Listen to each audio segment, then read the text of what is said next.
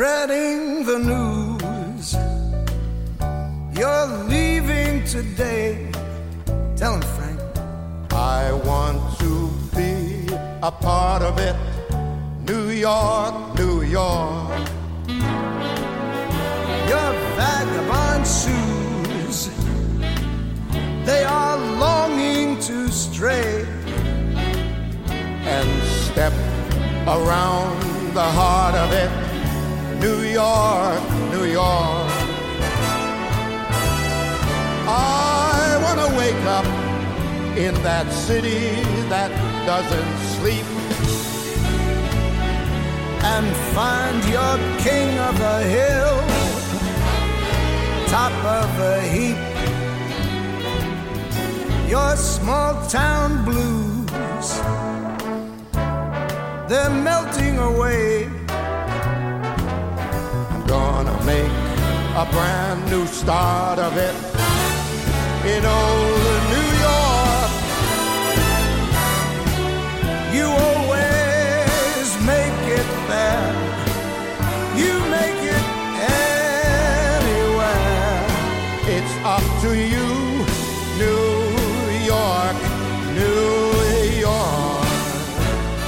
Αγαπητοί συνάδελφοι και αγαπητοί ακροατές, καλησπέρα σας. Άλλη μια εκπομπή της ε, Ένωσης Ελλήνων Βιβλιοθηκονόμων και Επιστημόνων Πληροφόρησης σε συνεργασία με τη Δημοτική Βιβλιοθήκη του Δήμου Ηρακλείου Αττικής, ε, βιβλιοθήκες στα FM, από το φιλόξενο ραδιοφωνικό σταθμό 94, ε, επικοινωνία 94 FM του Δημοτικού Ραδιοφώνου Νέου Ηρακλείου Αττικής. Την εκπομπή παρουσία συνδυάζουμε με τη Χριστίνα Κυριακοπούλου. Καλησπέρα Χριστίνα. Καλησπέρα Ανθή. Και ε, την, υπό την ε, επιμέλεια του ήχου έχει ο, ο κύριος Γιώργος. Τον ευχαριστούμε πάρα πολύ γι' αυτό. Ε, σήμερα έχουμε άξιους συναδέλφους που θα μας μιλήσουν για τις εμπειρίες τους και για την επαγγελματική τους ζωή στο εξωτερικό από την Αμερική, από την Ευρωπαϊκή Ένωση, από τη Γερμανία, από την Κωνσταντινούπολη και για τους οποίους θα, τους οποίους θα καλέσουμε να μας παρουσιαστούν. Ε, στην, πρώτη η δόκτωρ Μάρθα Κυριλίδου από τις Ηνωμένες Πολιτείες. Μάρθα, καλησπέρα. Καλησπέρα, καλησπέρα. Μ' ακούτε; Ναι, ναι. Ωραία. Ε, χαίρομαι πολύ, ευχαριστώ πάρα πολύ για την πρόσκληση. Λέγομαι Μάρθα Κυριλίδου και δουλεύω σαν, σαν σύμβουλος βιβλιοθηκών εδώ στην Αμερική. σας έρχομαι από το Silver Spring της Maryland, ένα προάστιο της Washington DC. Για 20 χρόνια δούλευα στο κέντρο της Washington, στο Association of Research Libraries, σύνδεσμος ερευνητικών βιβλιοθηκών, που αντιπροσωπεύει 120 ερευνητικές βιβλιοθήκες στις Ηνωμένες Πολιτείες και τον Καναδά. Εγώ γεννήθηκα και μεγάλωσα στη Θεσσαλονίκη και ήρθα στις Ηνωμένες Πολιτείες για μεταπτυχιακές σπουδές. Επέστρεψα στην Ελλάδα το 97-99 και δούλεψα για μερικούς μήνες στο Αριστοτέλειο, τότε που είχαν τα ευρωπαϊκά κονδύλια αλλά μετά γυρίσαμε πίσω. Πριν πέντε χρόνια ίδρυσα τη δική μου εταιρεία, Quality Metrics, ποιοτικές μετρήσεις που προσφέρει έργο σε διάφορες βιβλιοθήκες, αξιολόγηση χρηματοδοτήσεων, αξιολόγηση των φυσικών δομών, των κτηρίων, της συλλογής, της οργάνωσης και της δουλειάς των βιβλιοθηκών. Ε, ιδιαίτερα τώρα σε μια περίοδο που οι βιβλιοθήκες βρίσκονται σε ένα μετέχνιο αλλαγών, ε, είναι χρήσιμο, βρίσκουν ότι είναι χρήσιμο να φέρνουν συμβούλους και μου δίνει την ευκαιρία να δουλεύω με ένα εύρος βιβλιοθηκών και ακαδημαϊκές και δημοτικές.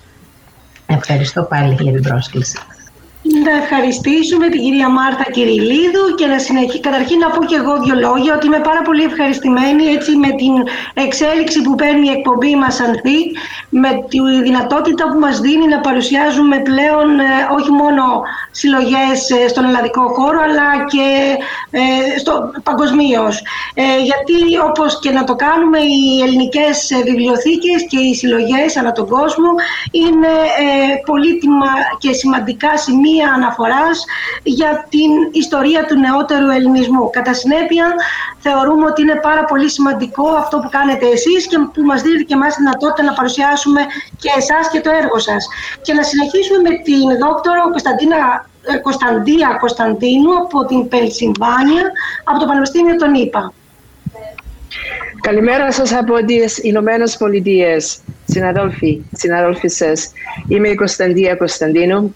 Γεννήθηκα στην Κύπρο και ήρθα στην Αμερική να σπουδάσω μουσική.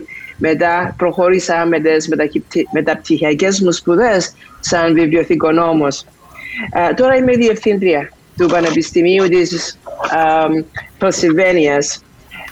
το Πανεπιστήμιο της Προσυβένειας είναι στη Φιλαδέλφια Τώρα που σας μιλώ, είμαστε όλοι χιονισμένοι. Είναι κρύο, αλλά σκεφτόμαστε τις όμορφες μέρες που περνούμε στην Ελλάδα και στην Κύπρο τα καλοκαίρια. Στο ρόλο μου σαν διευθύντρια της βιβλιοθήκης, είμαστε ένα συγκρότημα από βιβλιοθήκες, υποστηρίζουμε το Πανεπιστήμιο, τους καθηγητές και τους μαθητές, αλλά και την πολιτεία της, της ε, Φιλαδέλφειας. Συνεργαζόμαστε με άλλες βιβλιοθήκες, συνεργαζόμαστε με άλλα κέντρα σπουδών και ιστορικά αρχεία και προσπαθούμε να προωθήσουμε την γνώση και την συνεργασία με τις άλλες τις βιβλιοθήκες. Σας ευχαριστώ πάρα πολύ για την για την, για, την κάλεση να παρευρεθώ στο, στο πρόγραμμα σας. Ευχαριστούμε πολύ Κωνσταντία που παρευρίσκεσαι εδώ στη συζήτηση, στη συζήτησή μας. Ε, ο δόκτωρ Θάνος Γιανακόπουλος είχε κάποιο τεχνικό πρόβλημα, έχει ξανασυνδεθεί; Να προχωρήσουμε στην Αναστασία Αβραμίδου από το Γραφείο Εκδόσεων της Ευρωπαϊκής Ένωσης στις Βρυξέλλες. Καλησπέρα σε όλους από τις ηλιόλουστες σήμερα Βρυξέλλες. Ε, είμαι η Αναστασία. Ε, πριν σας πω λίγα λόγια για μένα, θα ήθελα να χαιρετήσω την πρωτοβουλία της Ένωσης. Ε, είναι πάρα πολύ σημαντικό για όλους εμάς που ζούμε στο εξωτερικό να δημιουργούνται αυτές οι γέφυρες επικοινωνίας τόσο μεταξύ μας όσο και με τους συναδέλφους πίσω στην Ελλάδα. Ε, αποφύτησα από το τμήμα Αρχαιονομίας Βιβλιοθηκονομίας του Ιωνίου Πανεπιστημίου αρκετά χρόνια πριν, ε, όταν ιδρύθηκε το τμήμα. Αργότερα ε, ολοκλήρωσα το μεταπτυχιακό πρόγραμμα οργάνωσης και διοίκησης ε, βιβλιοθηκών που οργανώθηκε από το Ιόνιο Πανεπιστήμιο και το ΤΕΙ Πειραιά. Κατόπιν εργάστηκα στο τμήμα καταλόγων της Εθνικής Βιβλιοθήκης και αργότερα στην Ακαδημαϊκή Βιβλιοθήκη του Χαροκοπίου Πανεπιστημίου. Το 2009 βρέθηκα στις Βρυξέλλες, ξεκίνησα να εργάζομαι σε ένα agency της Ευρωπαϊκής Επιτροπής στον τομέα του document management και από τον Απρίλιο του 2020 βρίσκομαι στην Κεντρική Βιβλιοθήκη της Ευρωπαϊκής Επιτροπής, ανήκω στην ομάδα καταλογογράφησης και υπηρεσιών μεταδεδομένων, Cataloging and Metadata Service. Καθημερινά ασχολούμαστε με θέματα διασφάλισης ποιότητας των μεταδεδομένων, διαχείριση ηλεκτρονικών πηγών πληροφόρησης, καταλογογράφηση, ευρετηρίαση, helpdesk σε θέματα που αφορούν το πληροφοριακό σύστημα της βιβλιοθήκης. Αυτά από Πολύ ενδιαφέροντα, πάρα πολύ ενδιαφέροντα, Αναστασία. Και να συνεχίσουμε με την κυρία Βάσια Μολέ από το Πανεπιστήμιο ΚΟΠ της Κωνσταντινούπολης. Ε, καλησπέρα σε όλους, ε, σε όλους τους συνομιλητές και στους ακροατές σας. Ευχαριστώ πάρα πολύ για την πρόσκληση. Λέγομαι Βάσια Μολέ.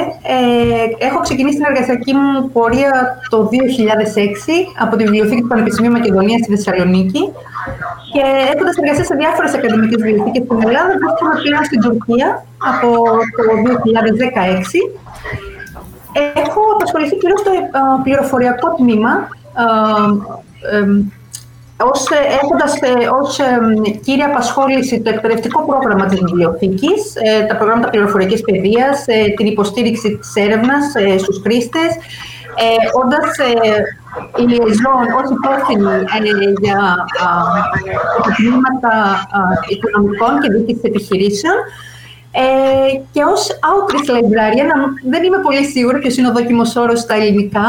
Ε, δηλαδή, ε, ως κύρια ευθύνη είχα το επικοινωνιακό κομμάτι της βιβλιοθήκης, τα social media, τις εκδηλώσεις, τις διάφορες δραστηριότητες.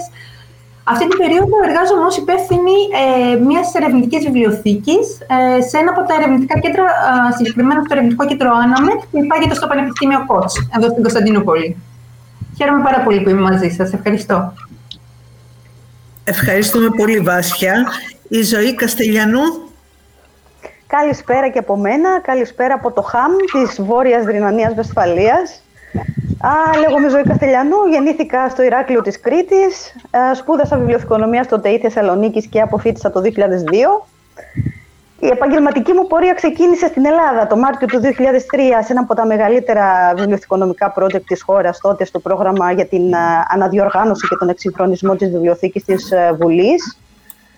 Άλλες βιβλιοθήκες ε, στις οποίες εργάστηκα στην Ελλάδα είναι η Βιβλιοθήκη και Κέντρο Πληροφόρησης του Πολυτεχνείου Κρήτης στα Χανιά, Εκεί κυριότερο αντικείμενο είχα την διαχείριση των έντυπων περιοδικών εκδόσεων μεταξύ άλλων.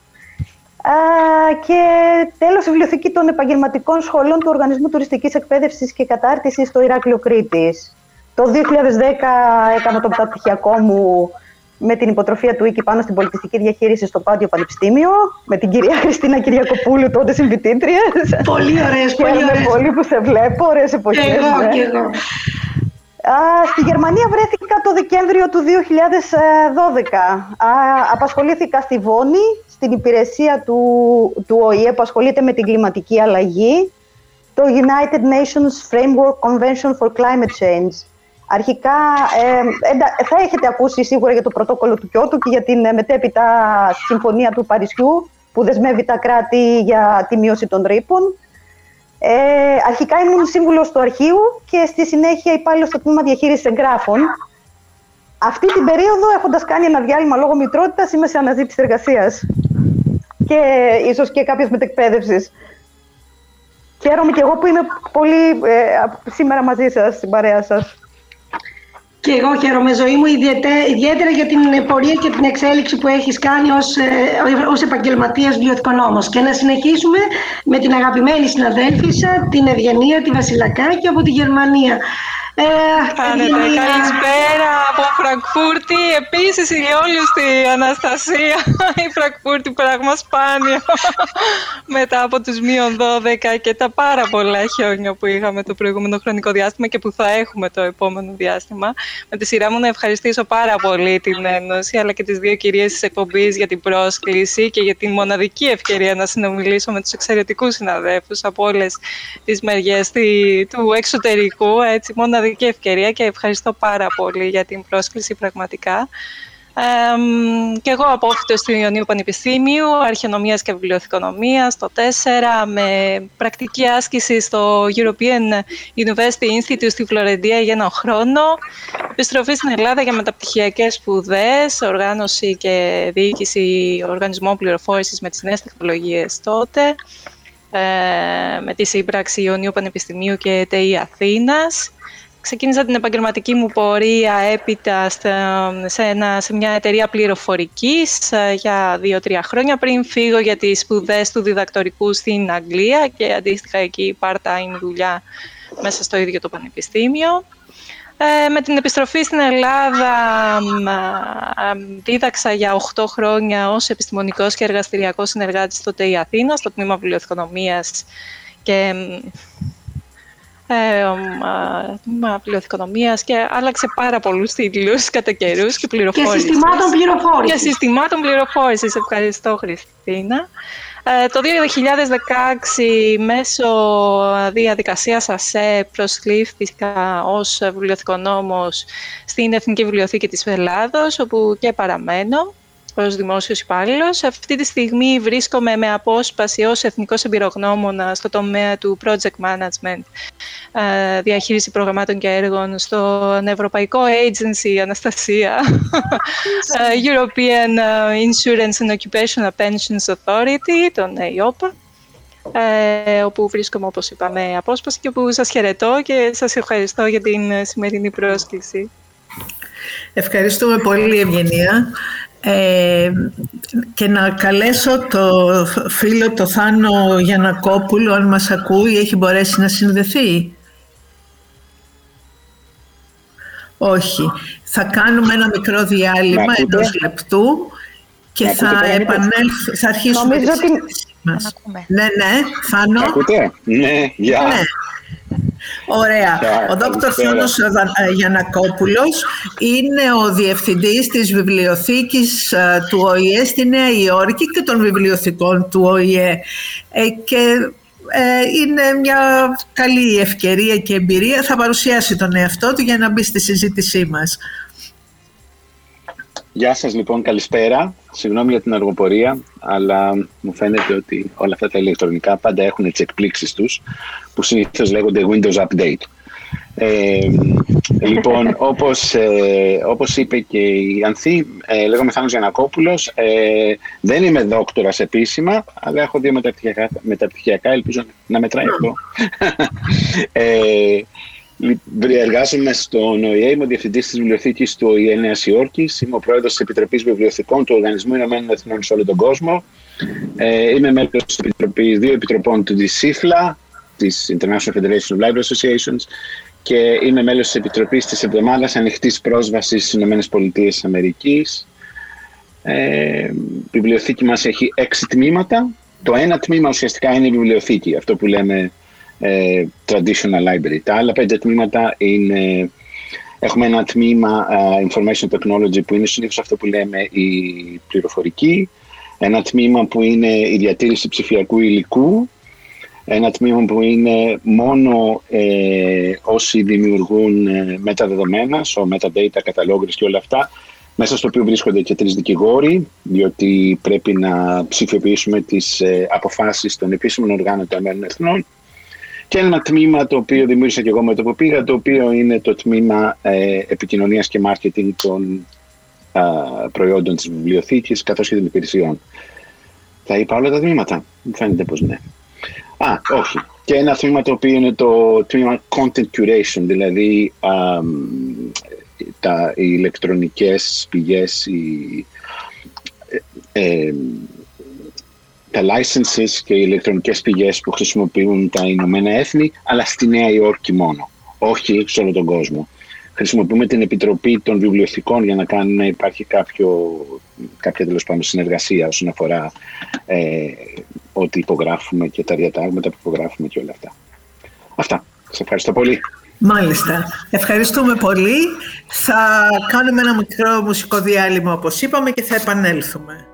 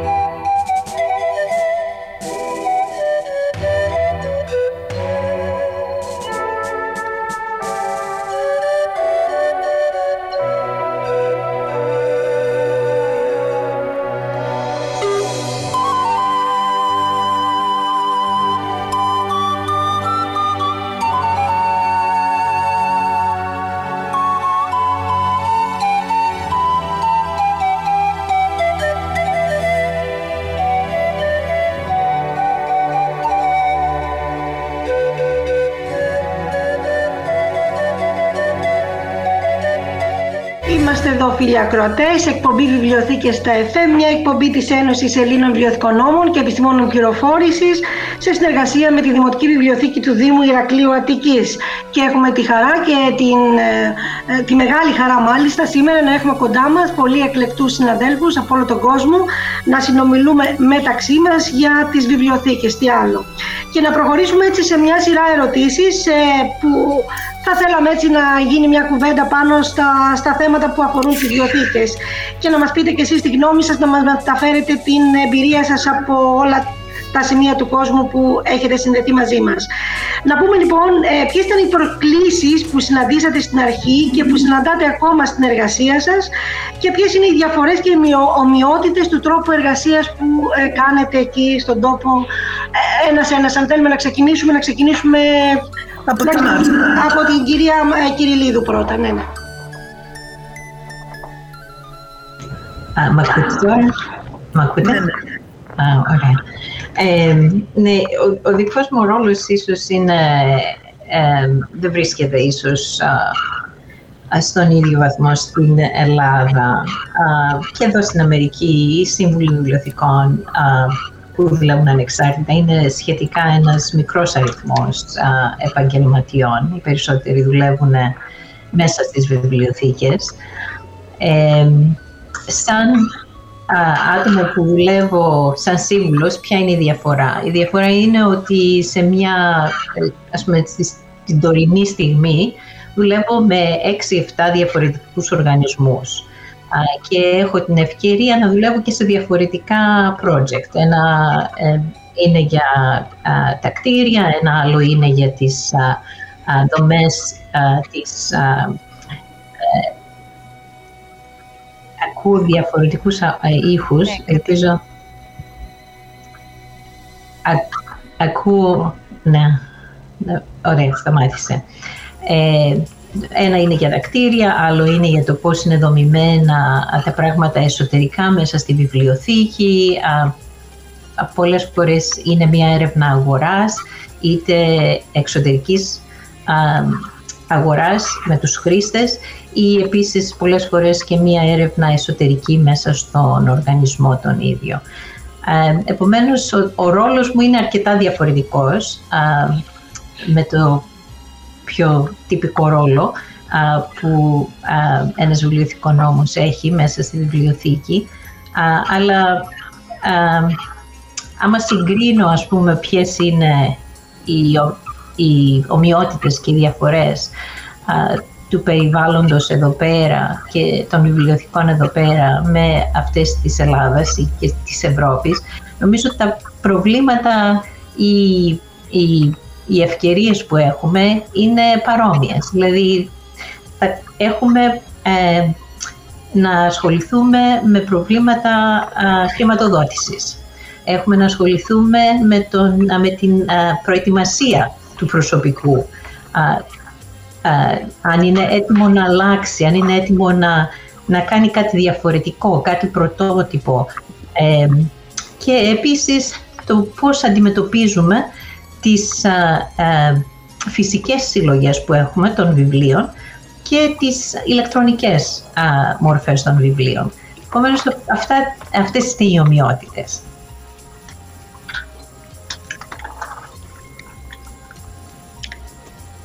Αλβή, να συνεχίσουμε; Ναι. Κυρία Κωνσταντίνου. Κωνσταντία, μας ακούς; Ναι, σας ακούω. Συμφωνώ με την Μάρθα για όλα, μας, για όλα όσα εξήγησε για τις ε, διαφορές και για τις ομοιότητες που έχουμε σαν βιβλιοθήκες. Οι, οι αρχές της βιβλιοθηκονομίας παραμένουν οι ίδιες. Είναι η υπηρεσία στους άλλους που προσφέρουμε, η συμμετοχή μας στην κοινότητα.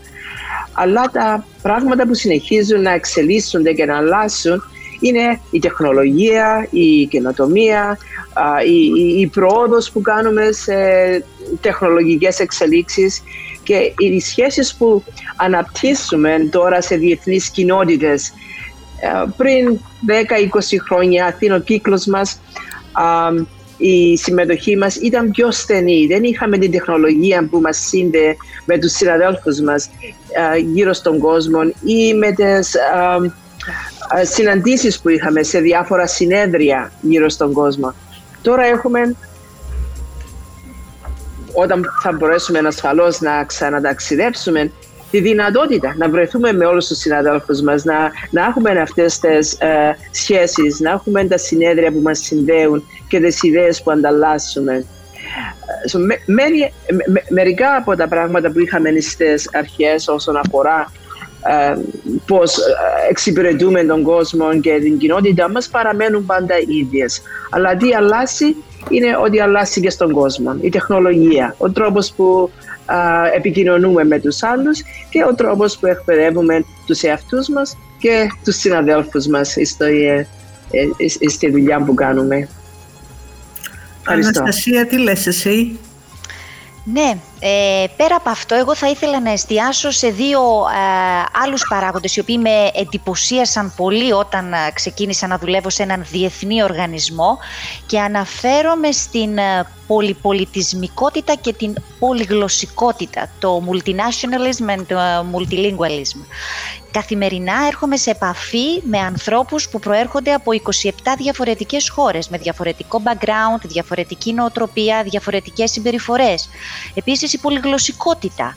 Ε, ενώ οι επίσημες γλώσσες εργασίας είναι αγγλικά, γαλλικά, γερμανικά, πολύ συχνά επικοινωνώ ανεπίσημα και σε άλλες γλώσσες που πιθανόν κάποιος που, που γνωρίζω. Θυμάμαι στην αρχή πόσο εντύπωση μου έκανε όταν συμμετείχα σε, συζητήσεις, σε συναντήσεις ότι η πρώτη ερώτηση ήταν σε ποια γλώσσα θα μιλήσουμε. Ε, και αυτό είναι άμεσα συνδεδεμένο ε, με το περιεχόμενο του υλικού της βιβλιοθήκης μας. Ε, στις συλλογές μας υπάρχουν βιβλία ε, στις 24 επίσημες ε, γλώσσες και όχι μόνο. Η θεματική περιγραφή γίνεται στα αγγλικά και στα γαλλικά. μία άλλη σημαντική έτσι πρόκληση που βρίσκω, εντάξει έχει να κάνει τώρα με το με την πανδημία είναι η ευκολία με την οποία πέρασε η βιβλιοθήκη μας στο στάδιο της τηλεργασίας. Σαφέστατα υπήρχαν παράπλευρες απώλειες καθώς το αναγνωστήριο δεν λειτουργεί, επομένως δεν μπορεί ο χρήστης να επισκεφθεί το χώρο της βιβλιοθήκης. Παρ' όλα αυτά όμως οι υπόλοιπες ε, εργασίες πραγματοποιούνται κανονικά, δίνοντας έτσι μια νέα διάσταση ε, στη δουλειά μας reference services, δανεισμός, διαδανεισμός, ερωταποκρίσεις χρηστών, newsletter, εκπαιδεύσεις, εξακολουθούν και γίνονται κανονικά. Ε, ακόμα και με τους ίδιους τους συναδέλφους μπορεί να μην βρισκόμαστε in situ, όμως καθημερινά πάντα οργανώνουμε συναντήσεις, είτε σε παρουσιάσεις, ακόμα και virtual coffees από εκεί και πέρα, θεωρώ, όπως ε, είπαν και οι αγαπητοί συνάδελφοι, ότι οι βασικές αρχές του δουλειά παραμένουν στεθερές. Συγκρίνοντας την ε, βιβλιοθήκη με την οποία δούλευα στην Ελλάδα, θεωρώ ότι δεν υπάρχουν ε, θεματικές διαφορές ως προς τις παρεχόμενες υπηρεσίες. Λίγος πολύ όλοι το ίδιο προσφέρουμε. Η δυναμική αλλάζει και τα μεγέθη η Βιβλιοθήκη της Ευρωπαϊκής Επιτροπής ε, έχει ανθρώπινους πόρους, ε, έχει προσωπικό, έχει ειδικευμένο προσωπικό, έχει budget να καλύψει τις πληροφοριακές ανάγκες. Τα μεγέθη αλλάζουν, όχι η ποιότητα της δουλειάς. Να κάνουμε ένα μουσικό διάλειμμα και να συνεχίσουμε.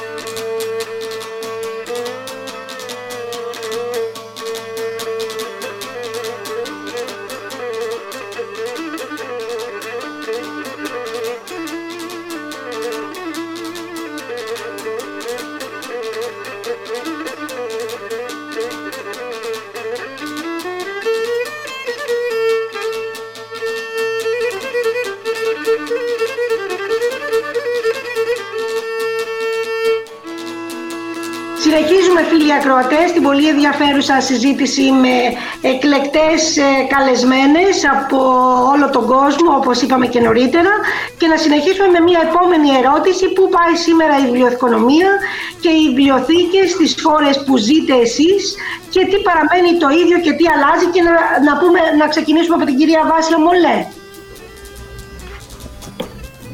Βεβαίως.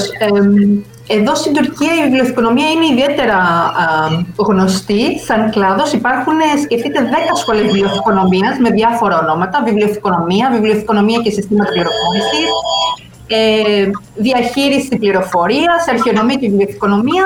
Οπότε καταλαβαίνετε πολύ απόφυτη. Υπάρχει μεγάλη ε, ζήτηση στην αγορά εργασίας όπως και σε πολλές, στις περισσότερες χώρες νομίζω, το μεγαλύτερο μερίδιο ε, λαμβάνουν οι ακαδημαϊκές βιβλιοθήκες, γιατί ο, ο προϋπολογισμός είναι μεγαλύτερος, εξυπηρετούν κοινό με μεγαλύτερες ανάγκες. Ε, και εδώ στην Τουρκία υπάρχει ο Σύνδεσμος Τουρκικών ε, Ακαδημαϊκών Βιβλιοθηκών, ο αντίστοιχος με το ΣΕΑΦ, που λέγεται Άνθος, και υπάρχει και ένα δίκτυο ε, που προσφέρει κοινή αδειοδότηση σε ηλεκτρονικές πηγές, το Equal. Οπότε, συνδυασμός Equal και Anthos προσφέρουν ε, μεγάλη υποστήριξη στις ακαδημαϊκές βιβλιοθήκες, ελεύθερη πρόσβαση σε ηλεκτρονικές πηγές με πολύ καλές ε, οικονομικές συμφωνίες με τους εκδότες, ε, διοργάνωση συνεδρίων, ε, ε συνεργασία σε εκδηλώσεις, ε, ε, δημοσιεύσεις. Οπότε υπάρχει έτσι μια άνθηση και ερευνητικές βιβλιοθήκες ακολουθούν. Η δική μας, για παράδειγμα, που μπορώ να εκφέρω γνώμη, ε, στο ερευνητικό κέντρο της Άναμετ είμαστε πολύ προηγμένοι. Έχουμε ερευνητές που έρχονται από το εξωτερικό, επομένως φροντίζουμε και οι υπηρεσίες μας να είναι ανάλογο επίπεδο και οι πηγές που προσφέρουμε. Ε, στην Τουρκία παράλληλα γίνεται και μια προσπάθεια τα τελευταία χρόνια εκμοντερνισμού και εξυγχρονισμού και προώθησης των δημόσιων βιβλιοθηκών, που δεν ήταν ε, στο ίδιο επίπεδο με τις ακαδημαϊκές και μέσω του Υπουργείου με χρηματοδότηση και από τους μεγάλους Δήμους. Ε, και αυτό ίσως, για να συνδέσω και την προηγούμενη ερώτηση, είναι μία από τις προκλήσεις του επαγγέλματος, πώς μπορούμε ε, να βελτιώσουμε το επάγγελμα ε, σε όλους τους τομείς και ανταποκρινόμενοι στις ανάγκες ε, διαφορετικού κοινού. Ε, και αν μου επιτρέπετε για μισό λεπτό ακόμα να κάνω μια τοποθέτηση στην προηγούμενη ερώτηση, νομίζω συνεχής πρόκληση για όλους τους επαγγελματίες πρέπει να είναι το πώς θα βελτιώσουμε τον εαυτό μας και το αντικείμενο της εργασίας μας. Ε, κάτω από όλες τις διαφορετικές συνθήκες, όπως τώρα με την πανδημία για παράδειγμα, ε, βάσει του κοινού που εξυπηρετούμε, ε, των ικανοτήτων μας, των απαιτήσεων ε, της τεχνολογίας, της, ε, της περιοχής που ζούμε. Άρα θεωρώ ότι αυτή η υπόκληση δεν θα φύγει ποτέ. Πρέπει να είμαστε σε γρήγορση, να, να μπορέσουμε να αφουγκραστούμε τι είναι αυτό που θα έρθει στο μέλλον και θα χρειαστεί να είμαστε προετοιμασμένοι, να, να προετοιμαστούμε εκ των προτέρων. Σωστό. Ευχαριστούμε. Η ζωή ναι, ε, αν και σας είπα δεν έχω ακόμη επαγγελματική εμπειρία από γερμανική βιβλιοθήκη, α, μπορώ να σας πω από την αναζήτηση που έχω κάνει ως τώρα και από ό,τι διαβάζω σε δημοσιεύσεις, ότι ε, στρέφεται περισσότερο η ζήτηση σε άτομα για την λεγόμενη εδώ median pedagogic, δηλαδή την παιδαγωγική των μέσων, ε, που απαιτεί γνώσεις παιδαγωγικής, για την, για την πληροφοριακή παιδεία αλλά και για τη χρήση των νέων τεχνολογιών και των συσκευών. Α, επίσης, ζητείται ενισχυμένη γνώση και δεξιότητες γύρω από την ε, τεχνολογία των πληροφοριών και της διαχείρισης δεδομένων. Ε, ακόμη, ακόμη γνώσεις για το στήσιμο ιστοσελίδων και φυσικά για τη διαχείριση πλέον των μέσων ε, κοινωνικής ε, δικτύωσης Α, όπως και πάρα πολύ για διοργάνωση εκδηλώσεων και εκθέσεων στις βιβλιοθήκες. Mm. Στις ακαδημαϊκές δε, ε, επίσης, στα πλαίσια των εκδηλώσεων κάνουν και τα λεγόμενα Vicens Café, δηλαδή κάτι σαν πιο χαλαρό workshop, όπου γίνεται επιστημονική συζήτηση σε ένα πιο φιλικό και ανεπίσημο κλίμα. Ε, εντάξει, ως προς την αυτοματοποίηση βλέπω μια αναλογία σε σχέση με τις ε, με τις ελληνικές βιβλιοθήκες, τη στροφή προς το RDA για την καταλογράψη για παράδειγμα, τεχνολογίες RFID, αυτά υπάρχουν και εδώ αντίστοιχα. Ίσως αξίζει να αναφερθώ λίγο στις διαφορές των, εκπαιδευτικών συστημάτων, δηλαδή πώς, πώς γίνεται η εκπαίδευση εδώ σε σχέση με, τη, με την Ελλάδα. Ε, γιατί η εκπαίδευση εδώ στη Γερμανία είναι ε, άμεσα συνδεδεμένη και με την αγορά εργασίας και υπάρχει και μεγάλη εξειδίκευση. Δηλαδή, στο πανεπιστήμιο πρέπει να επιλέξεις αν θα διαλέξεις κατεύθυνση ακαδημαϊκές βιβλιοθήκες ή λαϊκές βιβλιοθήκες. Ε, επίσης, ε, όποιος κάνει μεταπτυχιακό έχει αυτομάτως το δικαίωμα να διεκδικήσει μια θέση προσταμένου. Ε, ε, και υπάρχουν και οι επαγγελματικές σχολές για τις κατώτερες θέσεις, μισθολογικά και βαθμολογικά, όπου οι απόφοιτοι ασχολούνται με τα πιο απλά και τεχνικά θέματα.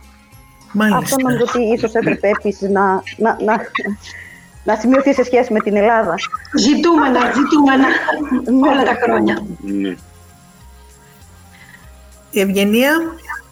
Ναι, εγώ θα ήθελα να αναφερθώ στην εξειδίκευση και συνδέεται και με την προηγούμενη ερώτηση. Ποιες είναι οι ομοιότητες και διαφορές στο εξωτερικό. Μιλάμε για εξειδικευμένες θέσεις, μιλάμε για συγκεκριμένους ρόλους. Όποιοι έχουμε δουλέψει και στο παρελθόν σε ευρωπαϊκά Ινστιτούτα, σε ευρωπαϊκούς φορείς, ή έχουμε δουλέψει σε εξειδικευμένες βιβλιοθήκες ακαδημαϊκές, ακόμα και δημόσιες και δημοτικές στο εξωτερικό, μιλάνε για συγκεκριμένους ρόλους. Όταν βγαίνουν οι περιγραφή θέσεις εργασίας για την πρόσληψη, μιλάμε για έναν εξειδικευμένο βιβλιοθηκό νόμο που θα έχει το συγκεκριμένο εξπερτή, τις συγκεκριμένες γνώσεις για να προσληφθεί στο συγκεκριμένο αντικείμενο ε, και αν θέλετε και έτσι συνδέεται και με την προηγούμενη ερώτηση για τις ε, προκλήσεις, ακόμα και όταν είσαι σε τηλεεργασία, θεωρώ ότι το ότι εργάζεσαι με το, με το συγκεκριμένο εξειδικευμένο αντικείμενο και με το συγκεκριμένο expertise, σε βοηθάει πάρα πολύ στο πώς θα συνεργαστείς με την υπόλοιπη ομάδα, έτσι, για να αναφερθώ και εγώ λίγο στο, στο, δικό μου,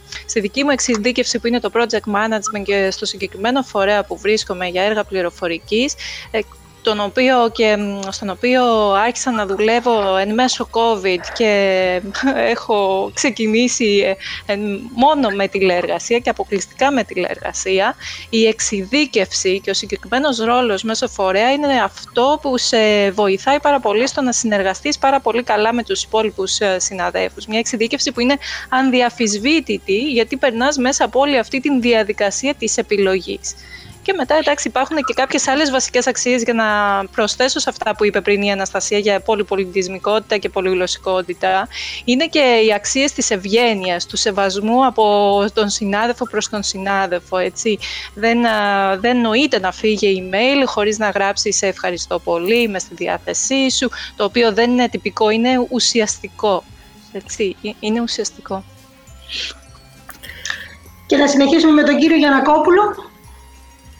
Ναι. Ε, λοιπόν, πάρα πολύ ενδιαφέροντα όλα αυτά που ακούω. Δεν έχω να προσθέσω και πολλά πράγματα. Φαντάζομαι ότι η προοπτική που θα μπορούσα να φέρω σε αυτή τη συζήτηση είναι η προοπτική της διεύθυνσης των βιβλιοθηκών, ε, το οποίο είναι ένας μεγάλος πονοκέφαλος, ε, γιατί έχει σχέση με όλα όσα αναφέρουν οι συνάδελφοι και οι συναδέλφοι στα επιστημονικά ζητήματα και τις επιστημονικές προκλήσεις που έχουμε να καλύψουμε, καθώς επίσης και μία ε, μια εγκατεστημένη ε, μεροληψία απέναντι στο ρόλο των βιβλιοθηκών στη σύγχρονη κοινωνία. αυτό δεν είναι τόσο ισχυρό στο εξωτερικό όσο ήταν ισχυρό στην Ελλάδα. Ε, έχω δουλέψει σε δύο οργανισμούς στην Ελλάδα και μετά από αυτό δούλεψα σε τέσσερις διεθνείς οργανισμούς στην Αυστρία, στις Βρυξέλλες, στη Γερμανία, ε, την Αγγλία δεν την πιάνω γιατί ήταν πρακτική μετά το μεταπτυχιακό, αλλά και στην Αμερική. Ε, δεν βλέπω τεράστιες διαφορές ε, ανάμεσα σε όλες αυτές τις χώρες. Υπάρχει φυσικά μια διαφορά με την Ελλάδα και στην Ελλάδα δεν ξέρω κατά πόσο μπορώ να εκφράσω άποψη. Έχουν περάσει 17 χρόνια από τότε που δούλευα στην Ελλάδα και ήμουν αυτό που λέμε solo librarian, ας πούμε, εκείνη την περίοδο. Ε, αυτό που μου, μου, έκανε, μου κάνει μεγάλη εντύπωση ας πούμε, είναι οι προκλήσεις στη διεύθυνση των βιβλιοθηκών που έχουν σχέση με την οικονομική διαχείριση. Καμία χρηματοδότηση δεν είναι δεδομένη ούτε στην Ευρωπαϊκή Επιτροπή ούτε στι Ηνωμένα Έθνη. Όλα αυτά περνάνε από τα χέρια σου σχεδόν κάθε μέρα. Δεύτερον, ε, κανένα οργανόγραμμα μέσα στη βιβλιοθήκη δεν είναι δεδομένο. Οποιαδήποτε στιγμή μπορεί το οργανόγραμμα της βιβλιοθήκης να αλλάξει. Αυτό δεν έχει να κάνει τόσο με το διευθυντή της βιβλιοθήκης, αν και σε μεγάλο βαθμό παίζει ρόλο η άποψή του, όσο έχει να κάνει με τη γενικότερη διοίκηση του οργανισμού. Δεν πρέπει να ξεχνάμε ότι οι βιβλιοθήκες είναι τμήματα των οργανισμών και ακολουθούν την αποστολή του οργανισμού. Και στο βαθμό που αυτή, η αποστολή, ε, στο βαθμό που αυτή την αποστολή μπορεί να την εξυπηρετήσει μια βιβλιοθήκη, η βιβλιοθήκη θα δυναμώσει και θα γιγαντώσει. Στο βαθμό που δεν μπορεί να την εξυπηρετήσει, η βιβλιοθήκη θα μαραζώσει. Ε, αυτό που βλέπω για την βιβλιοθηκονομία σήμερα, τόσο το τελευταίο μου πόστο στην Γερμανία και μετά από τη Γερμανία πέρασα στις ΗΠΑ, είναι πολλά πράγματα. Δεν, η βιβλιοθηκονομία δεν, δεν ξέρω αν η λέξη πια έχει κάποια σημασία πέρα από τον ιστορικό της ρόλο. Δηλαδή ένα πάρα πολύ ωραίο άγαλμα, ας πούμε, ότι το κρατάμε και καλά κάνουμε και το κρατάμε, αλλά η δουλειά μας πια, εγώ έχω να αγγίξω βιβλίο, ας πούμε, και πέντε χρόνια, με τη λογική του βιβλίου της βιβλιοθήκης, ας πούμε, αυτό που θυμόμασταν κάποτε ε, με ανησυχεί η απώλεια της ιδιοκτησίας του υλικού, με ό,τι αυτό συνεπάγεται νομικά. Οι βιβλιοθήκες δεν, δεν είναι πια ιδιοκτήτες του υλικού τους. Ναι. Οι βιβλιοθήκες διαχειρίζονται άδειες ηλεκτρονικών πηγών, πηγών πληροφόρησης για πρόσβαση στο υλικό και διαπραγματεύονται με πάρα πολύ ισχυρούς διαπραγματευτές που είναι οι εκδότες και οι, ε, οι συνομοσπονδίες εκδοτών ε, το οποίο είναι λίγο, όχι τόσο ότι είναι ανησυχητικό, αλλά όσο ότι θα πρέπει να έχουμε το νου μας. Ε, με ανησυχούν αυτό που λέμε, με ανησυχεί πάρα πολύ το big data ε, και η συστημική μεροληψία μέσα στα ιδιωτικά δεδομένα των πολιτών, τα οποία τα διαχειρίζονται εταιρείες και μάλιστα ιδιωτικές εταιρείες. Οι βιβλιοθήκες μπορούν να παίξουν τρομακτικό ρόλο εκεί πέρα. Και αυτή τη στιγμή τηλεργάζομαι και εγώ από την Ελλάδα, οπότε σα μιλάω από την Αθήνα. Αλλά και είμαι στην Αθήνα τρεις μήνες και έχω μιλήσει με συναδέλφους, βλέπω τι γίνεται γύρω μου. Και αν μπορώ να μιλήσω από την Ελλάδα, όντας εκτός Ελλάδας μετά από 17 χρόνια, ας πούμε, βλέπω ότι δεν υπάρχει όραμα. Και το όραμα δεν έχει να κάνει τόσο πολύ με τους βιβλιοθηκονόμους, το όραμα έρχεται από πιο ψηλά. Είναι πολύ απλό πράγμα. Να ξεκινήσουμε αύριο να προσλάβουμε 10.000 βιβλιοθηκονόμους, έναν σε κάθε σχολείο να μάθουν τα παιδιά τι πάνε να πει παραπληροφόρηση, τι πάνε να πει συμπεριφορά όταν άγονται και φέρονται στο διαδίκτυο, τι πάνε να πει αυτός το διαστρεβλωμένο τοπίο των μέσων μαζικής ενημέρωσης, το οποίο οι βιβλιοθηκονόμοι μπορούν πάρα πολύ εύκολα να φέρουν, γιατί από τη φύση μας εκπαιδευόμαστε στην πολυγνωμία. Από τη φύση μας εκπαιδευόμαστε να διαθέτουμε όλες τις απόψεις στον, ε, στον, στην εκάστοτε ερώτηση. Πιστεύω ότι οι βιβλιοθηκονόμοι θα μπορούσαν πάρα πολύ εύκολα να βοηθήσουν να φτιαχτεί αυτό το, το πεδίο. Δεν μπορούμε να επιτρέπουμε σε μια ιδιωτική επιχείρηση, ας πούμε, να μην πω ονόματα τώρα, να κρίνει τι είναι καλό για τη δημόσια σφαίρα και τι είναι δημόσιο αγαθό. Μια χαρά οι βιβλιοθηκονόμοι μπορούν να κάνουν αυτή τη δουλειά και αυτή η δουλειά πρέπει να ξεκινήσει από τα σχολεία.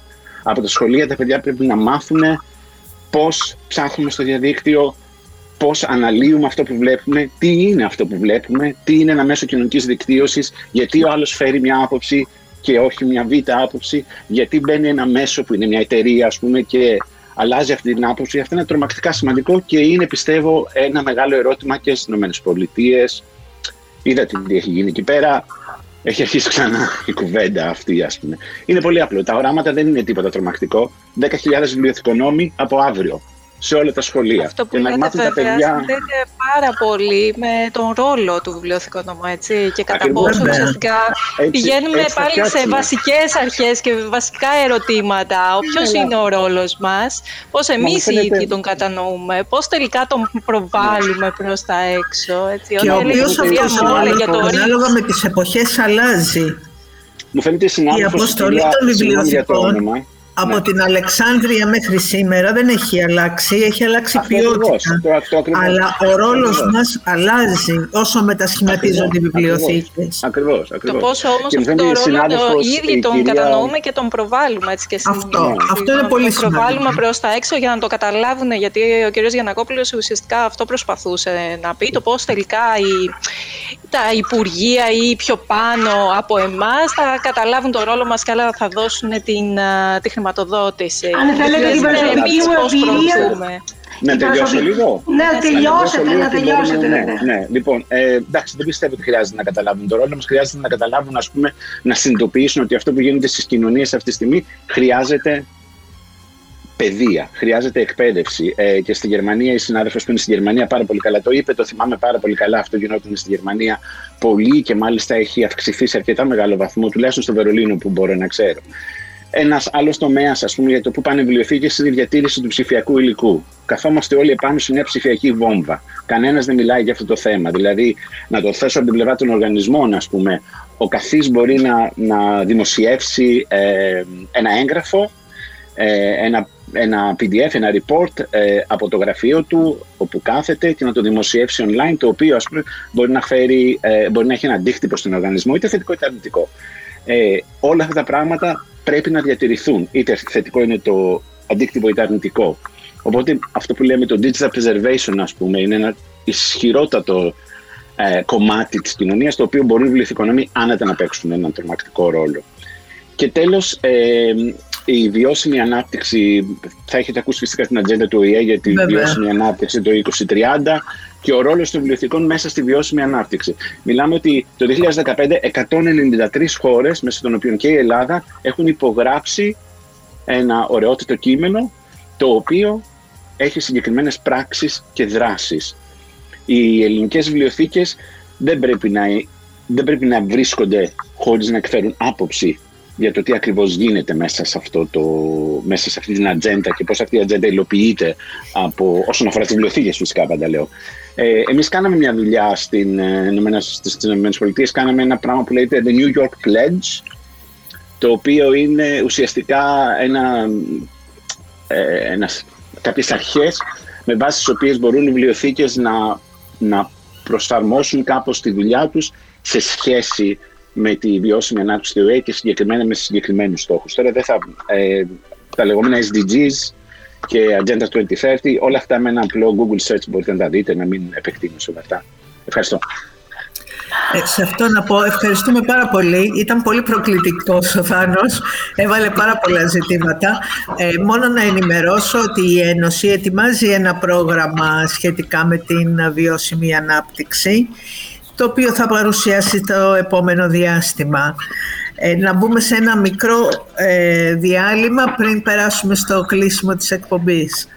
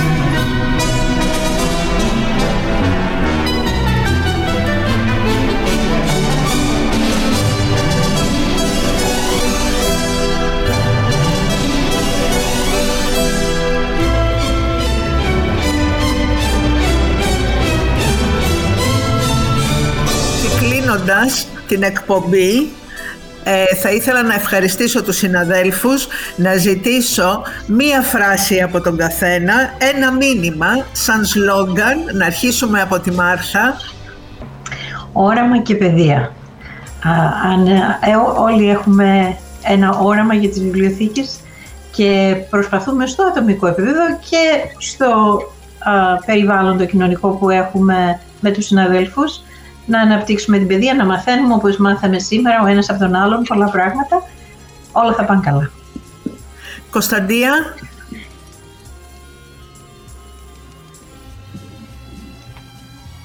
Δεν μας ακούει. Αναστασία. Όπως και αν λεγόμαστε, βιβλιοθηκονόμοι, επιστήμονες της πληροφόρησης, ε, knowledge managers αργότερα, πρέπει να έχουμε πάντα στο μυαλό μας ότι επίκεντρο της δουλειάς μας είναι ο τελικός χρήστης και ότι εμείς ως βιβλιοθηκονόμοι έχουμε έναν ρόλο πολύπλευρο, καλλιεργώντας πολλές πτυχές της προσωπικότητάς μας. Όχι μόνο το τεχνικό κομμάτι και άλλες δεξιότητες. Επικοινωνία, ε, να, να τολμάμε, να προτείνουμε πράγματα. Κυρία Βάσια. Ε, να έχουμε τα μάτια μας ανοιχτά. Η γνώση είναι δύναμη. Ε, το καλό παράδειγμα κάποιου άλλου συναδέλφου μπορεί ενδεχομένως να μπορεί να προσαρμοστεί ε, και στα δικά μας δεδομένα ή μπορεί να μας δώσει το παράδειγμα μιας αποτυχίας. Μπορούμε να αποφύγουμε. Ε, να προσπαθούμε να βελτιωνόμαστε ε, και να προσαρμοζόμαστε εύκολα. Ζωή. Ε, ακριβώς, ανοιχτούς ορίζοντες, σεβασμό και ανεκτικότητα σε διαφορετικές κουλτούρες που ερχόμαστε σε επαφή, σκληρή δουλειά και, και διαρκή ενημέρωση. Ευγενία. Να βρίσκουμε ευκαιρίες μέσα από προκλήσεις και μέσα από δυσκολίες. Ζούμε σε πάρα πολύ δύσκολους καιρούς. Η υγειονομική κρίση όλους μας έχει ακουμπήσει με τον έναν ή με τον άλλον τρόπο. Να βρίσκουμε ευκαιρίες ακόμα και όταν ε, δίπλα μας υπάρχουν πάρα πολλές ευκαιρίες. Να σκεφτόμαστε θετικά και να βρίσκουμε ευκαιρίες. Και μια τελική κουβέντα ο κύριος Γιανακόπουλος που μας τα είπε όλα και σε θεσμικό επίπεδο και σε πολλαπλό επίπεδο για το ρόλο των βιβλιοθηκών και των βιβλιοθηκονόμων γενικότερα. Ε, οι συνάδελφοι με έχουν καλύψει. Δεν, δεν υπάρχει κάτι άλλο να πω παραπάνω. Να επαναλάβω 10.000 βιβλιοθηκονόμοι από αύριο στα ελληνικά σχολεία. Αυτό που συμβαίνει θα το βρούμε μπροστά μας. Η κόρη μου είναι 5 ετών. Με άγχωσε πάρα πολύ αυτό που είδα γύρω μου. Ε, τα παιδιά πηγαίνουν ως, ε, να μην χρησιμοποιήσω τραγικές ορολογίες, αλλά πηγαίνουν χωρίς πανοπλία μέσα σε μια τρομακτικά πολύπλοκη και μερικές φορές δυσάρεστη δημόσια σφαίρα. Δεν μπορούμε να τα αφήσουμε τα παιδιά αυτά χωρίς πανοπλία. Και οι βιβλιοθηκονόμοι είναι αυτοί οι οποίοι μπορεί να βοηθήσουν τα παιδιά να αναπτύξουν πανοπλία. Γιατί σίγουρα Φαντάζομαι η κριτική σκέψη, πολλές, ε, πολλά πανεπιστήμια και πολλά σχολεία θέλουν να αναπτύξουν την κριτική σκέψη. Δεν πιστεύω ότι το καταφέρνουν όλα τόσο καλά. Η βιβλιοθηκονόμη είναι ένας μοναδικός ρόλος για αυτόν τον τομέα. Και φυσικά ανοιχτή πρόσβαση στην πληροφορία. Αυτό πρέπει να είναι η νέα μας αξία. Αυτό που λέμε open access. Και ευτυχώς η Ευρωπαϊκή Επιτροπή έχει κάνει πάρα πολύ καλή δουλειά σε αυτό το τομέα και συνεχίζει να κάνει και μάλιστα θα έλεγα ότι είναι πέντε χρόνια μπροστά από τις ΗΠΑ. Για να δούμε τώρα με την κατάσταση στις ΗΠΑ, ίσως πάρει μπρος και ο τομέας αυτός εκεί πέρα. Και όπως είπε η Αναστασία, αν θυμάμαι καλά, ε, δεξιότητες πέρα της βιβλιοθηκονομίας. Βιβλιοθηκονομία, ναι, OK, okay, αλλά οι δεξιότητες, αυτό που λέμε τα soft skills, mm-hmm, είναι αυτό που θα ανοίξει τις πόρτες ε, για να δουλέψεις ε, στο εξωτερικό και στους διεθνείς οργανισμούς.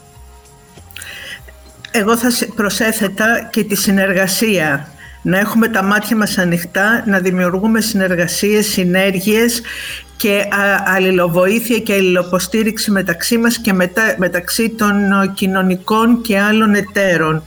Ε, στους χώρους μας. Θα ήθελα να σας ευχαριστήσω πάρα πολύ τη Μάρθα Κυριλίδου, την Κωνσταντία Κωνσταντίνου, το Θάνο Γιανακόπουλο, την Αναστασία Αβραμίδου, τη Βάσια Μολέ, τη Γοζοή Καστελιανού και την Ευγενία Βασιλακάκη από την Ευρώπη και την Αμερική που ήταν σήμερα μαζί μας και συζητήσαμε όλα αυτά τα ενδιαφέροντα θέματα. Να είστε ε, κοντά μας, να είστε κοντά στην Ελλάδα, να είστε κοντά στην Ένωση, να συμμετέχετε στις εργασίες της. Έχουμε επιτροπές εργασία σας χρειαζόμαστε, σας χρειάζεται το επάγγελμα, όχι εμείς, το επάγγελμα, η Ένωση και το μέλλον των παιδιών μας και αυτής της χώρας. Ε, σας χρειάζεται. Και, και ε, σας καλούμε να συμμετέχετε, να φέρετε το, την εμπειρία σας και τη σκέψη σας σε αυτές τις επιτροπές. Πριν κλείσουμε αγαπητοί ακροατές, θα ήθελα να μεταφέρω μία είδηση της Δημοτικής Βιβλιοθήκης Ηρακλείου Αττικής στο, για το διαγωνισμό φωτογραφίας που ανακήρυξε η Εθνική Βιβλιοθήκη στην, στην, στο, στο μέλος του δικτύου στο οποίο είναι και η Δημοτική Βιβλιοθήκη Ηρακλείου με το θέμα «Η Μύδια» ως έκτακτο ανακοινωθέν. Οι φωτογραφίες που ε, η Βιβλιοθήκη έχει μαζέψει πολλές ε, φωτογραφίες που έχετε στείλει και, θα, και τις έχει κοινοποιήσει στην Εθνική Βιβλιοθήκη για το διαγωνισμό. Σας καλεί να συνεχίσετε να στέλνετε ε, φωτογραφίες, όλες ήταν υπέροχες. Η τελική επιλογή θα γίνει από την Εθνική Βιβλιοθήκη, θα αναδημοσιεύσει δημοσιευθούν στα μέσα κοινωνικής δικτύωσης και όλοι οι διαγωνιζόμενοι θα βγουν κερδισμένοι. Στη σημερινή εκπομπή ακούστηκαν αποσπάσματα από, την, από τα εξής μουσικά κομμάτια. Φρανκ Σινάτρα, New York, New York. Γκεόργκε Ζαμφίρ, Κοντσέρτο Αρανχουέθ. Μιχάλης Λιαπάκης, Μαλεβιζιώτης, Κρητικός Χορός. Πιοτρίλη Τσαϊκόφσκι, The Nut Cracker Act 1, Sin 2, March. Καλή σας νύχτα. Ευχαριστούμε τον κύριο Γιώργο Τσαγκανίκα για την υποστήριξη στον ήχο. Σας ευχαριστούμε πολύ. Ραντεβού την επόμενη εβδομάδα. Εμείς ευχαριστούμε. Γεια σας σε όλους.